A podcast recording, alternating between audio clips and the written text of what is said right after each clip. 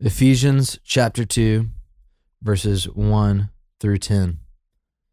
In you were dead in the trespasses and sins in which you once walked, following the course of this world, following the prince of the power of the air, the spirit that's now at work in the sons of disobedience, among whom we all once lived in the passions of our flesh, carrying out the desires of the body and the mind we were by nature children of wrath like the rest of mankind.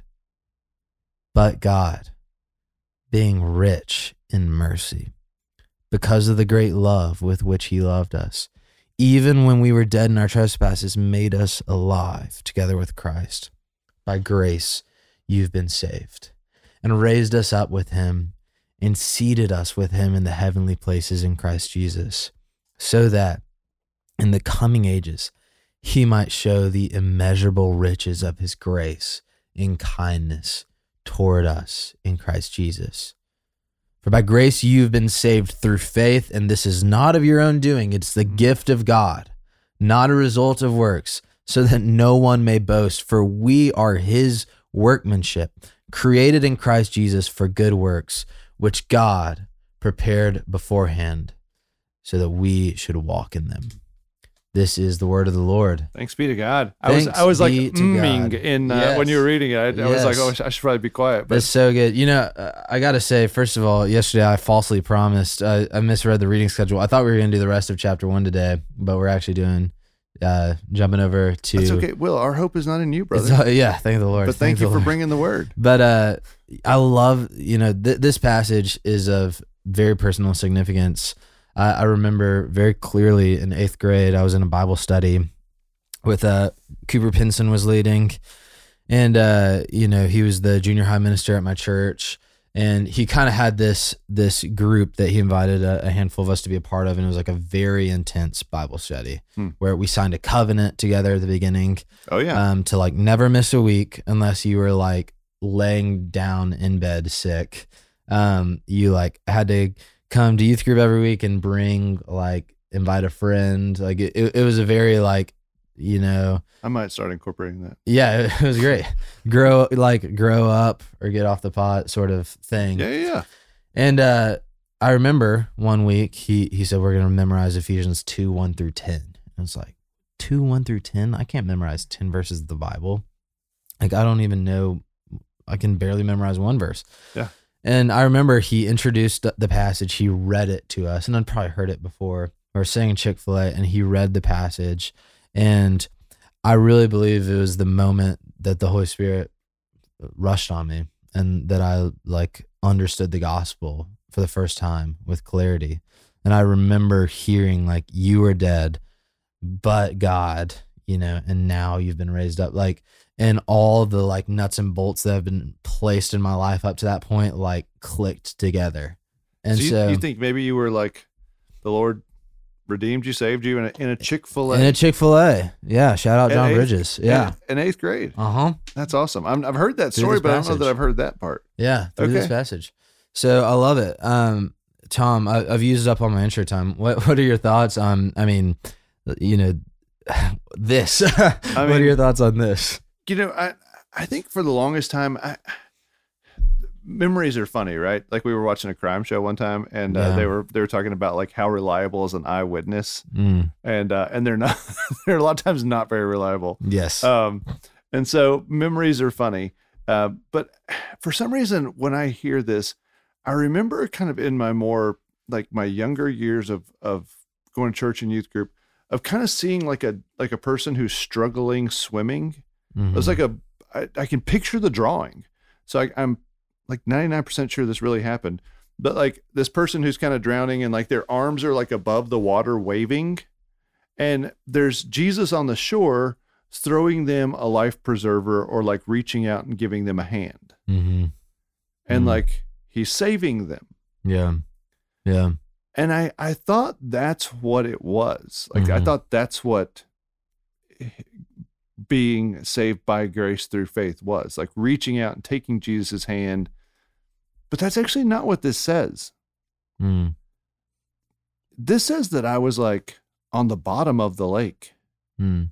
and I was not breathing anymore. My heart was not beating, that I was dead in my trespasses, Yeah. and that he he brought me to life. Mm. And to flesh out the gospel a little more, like he he he brought me to life and he laid at the bottom Yep. Yep. and drowned. Yep. And it's like I know that's a real rudimentary example, but it's like oh, I really am very passive in this thing. Yes. Like he does the work. Yes. and that that was so radical for me to get my mind around it and it, it reminds me of um i think uh, philip yancey one time wrote a book i think it was called uh, what is so amazing about grace and because you know the song amazing grace well that's what's so amazing about grace Mm. is the activity of god the sacrifice of god the death burial resurrection and there's me Yep. Yep. literally not participating in any of that Yes. and then he saves me. I mean, I it is by grace that I have been saved. Yeah. And and and I believe the work of the Lord and that's that's all I can do is just believe that he's done this. I, I think about um that whole Brennan Manning quote that really got Rich Mullins that one time Mhm. um uh, through a, uh tape deck in a Jeep driving down a road. Come on. um, they're listening to this old Brennan Manning ser- sermon, and um, and he says in that sermon, he says, "I think God's only going to ask people one question, one question only, when they get to heaven. Hmm. Did you really believe I loved you?" Yeah. And he said, "Most most Christians," and he kept using that word. Most Christians are going to say, "Well, no, sir. Honestly, I didn't." Hmm. And and he explained that a little bit, and then he said, "But the true Christians are going to say, yes, sir, I did." Mm. Yeah. And like that's what's happening here. Do I really believe that the Lord would love me that much Mm-hmm. that he would his he would do all of these things to save me? Mm-hmm. Well, praise be to God. Mm-hmm. And that is so humbling and it makes you want to adjust your life to follow him. Yeah, absolutely. I love, I mean, that is such a good way of explaining the but God moment. Mm. Like, God being, God is the main character of salvation. Yes. And he, he's the only active agent and, and he's the main character. And then I love, you know, a lot of people focus on the, the but God in verse four as we ought to Mhm. there's another clause in here that I think is an amazing turning point in the passage. Yeah, so in verse 4 he says, But God being rich in mercy, and he kind of explains salvation. He explains the gospel. That's right. And then in verse 7 he says, So that. And so it's kind of like the the purposeful bend of this salvation. And I think this is where I can get off base all the time. All this can get off base all the time. And Mhm. I start to fill in this narrative with, okay, yes, like I was like a sinful person, I was really bad, but God, you know, you know, I was dead my sins, but God, you know, raised me up with him, seated me with Jesus in the heavenly places. And that's hard enough to like truly internalize and to rest in. But then I can go in and say, so that I could walk with him and, you know, be the greatest worship leader and our daily rhythm host and like right. XYZ that I could possibly be for, you know, the advancement of his kingdom. Uh, you know, so that he can use me, so that he could accomplish XYZ through these people. No. It's he raised us up with him and seated us with him in the heavenly places, so that in the coming ages he might show the immeasurable riches of his grace Mm. and kindness toward us in Christ Jesus. So, who is the main character of the salvation? God.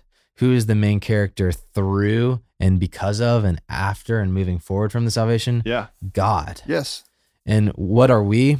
We're the workmanship. You know, verse 10, that word workmanship is po- poiema. It's Yeah. the word we get poem from. It's like we're the artwork. Mm. You know, we, we are Mm. the proof of the pudding. We we are the proof of the grace. And you know, that's not belittling. That's not rude. It's not setting us aside. But like the image that kind of comes to mind is like, you know, like let's say, you know, Thomas, you and I went and got a great dinner tonight at Marcel, um, you know, Ford Fry's Steakhouse. you inviting me? Uh, yeah, you're buying, right? Oh yeah. Let's go back to ODR. yeah, yeah. So, but you're you're sitting in like a, a or anywhere, choose your like world class restaurant of choice. Yeah. You know, in, in that setting, somebody's sitting there, you know, enjoying the the amazing food, the mm-hmm. amazing drink, the amazing atmosphere, the amazing service. The person at the table, you know, at table 14, they are not the main character. That's right. You know, the person at table eight is not the main character. The waiter is not the main character. It's the chef who's put this whole thing together, who, who's kind of conceived and built this whole thing. And we just get to enjoy it. Yes. It- It's Yes. freeing. It's enriching. yes. And I think like that's sort of the image here is is God, you know, he he does prepare good works for us to walk in. He does allow us to be a part of the the ministry work. But he didn't save us so that we could like, you know, be five-star recruits for the kingdom. He saved us so that he could show us just how gracious he is, just how kind he is, Mhm. so that he could get all the glory through uh fighting for our good. Mm. I mean, that's radical. so radical. And that's why when we are really truly walking in obedience with the Lord, it's out of a heart of thank you. Mm-hmm. Mm-hmm. It's not obligation and it's not like drudgery. And I think that's why John in his, you know, in first John's able to say the commands of God are not burdensome. Mm-hmm. Because they sure seem like it when you're not walking with him Mm-hmm. and you're not in gratitude. Like, but when you're in gratitude and you really understand the gospel, you're like, oh, the commands of God are good. yep. And they fit like a glove. Yep. Man, these this workmanship, this like good works that he made for me to do, they fit like a glove. Mm-hmm. Oh, this is like wonderful. Yeah. And uh, and it's all out of a simple response of of thank you. Mm-hmm. Um, and that's all that's all we can do. yeah. Yeah. As people that have been saved by his grace are, are you know, been saved, are being saved, sanctified, will be saved, glorified. Like all we can do is just say thank you. Mm-hmm. Amen. And try not to muddy the waters. Amen. like, that's the best we can do is just a heart of gratitude and thank you. Amen. Amen. And as that just seeps in, it's like that that sends us in the way of the good works that he's Yeah. prepared. Yeah. I, I love it. I love it. It's it's organic and natural, you know. Yeah, absolutely. It's so good. And, you know, I, I just do think as we kind of land the plane, um, I love how verse six, the present state of the believer is raised with Jesus and seated with him in heavenly places. That, you know, Christ has made us co heirs with him. And, you know, we're not working our way towards anything, but we're we are seated with Jesus in I mean, that's honor. it's m- mind mind blown emoji right yes, there. Like yes, we're absolutely. we're here, but we're with him. Yeah. Amen. Amen. So good. Well, I'm excited to to keep on pressing through um, you know, a couple more days jumping through Ephesians. Um, it's gonna keep on just shattering our, our expectations of God um, with with goodness. So for Thomas Nelson, this is Will Carlisle. See you tomorrow on our daily rhythm. Thanks for listening to Our Daily Rhythm. I'm Jason Dees, one of the pastors of Christ Covenant, and Our Daily Rhythm is a ministry of our church designed to help you more faithfully and effectively meditate on God's Word. If you ever have a question for us about one of our Bible readings or one of your own Bible readings, please don't hesitate to text us at 404 465 1737. Again, that's 404 465 1737. Or email me directly at jason at christcovenant.com. We'll meet you again tomorrow for our daily rhythm.